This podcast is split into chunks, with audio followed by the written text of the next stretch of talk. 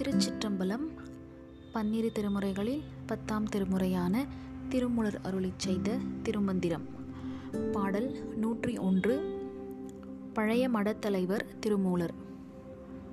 பாடல் வந்த மடமேழு மண்ணுஞ்சன் மார்க்கத்தின் முந்தி உதிக்கின்ற மூலன் மடவரை தந்திரம் ஒன்பது சார்பு மூவாயிரம்.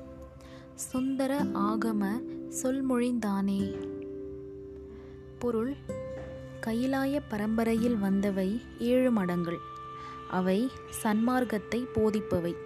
அவற்றுள் முன்னே தோன்றிய மூலன் மடத்தில் வந்த இந்த ஆசிரியர் வகைப்படுத்தப்பட்ட ஒன்பது தந்திரங்களையும் அவற்றில் கூறப்படும் மூவாயிரம் மந்திரங்களையும் மேற்கொள்ளும்படி அழகிய ஆகமங்களில் கூறியவற்றை எடுத்துச் சொன்னார்.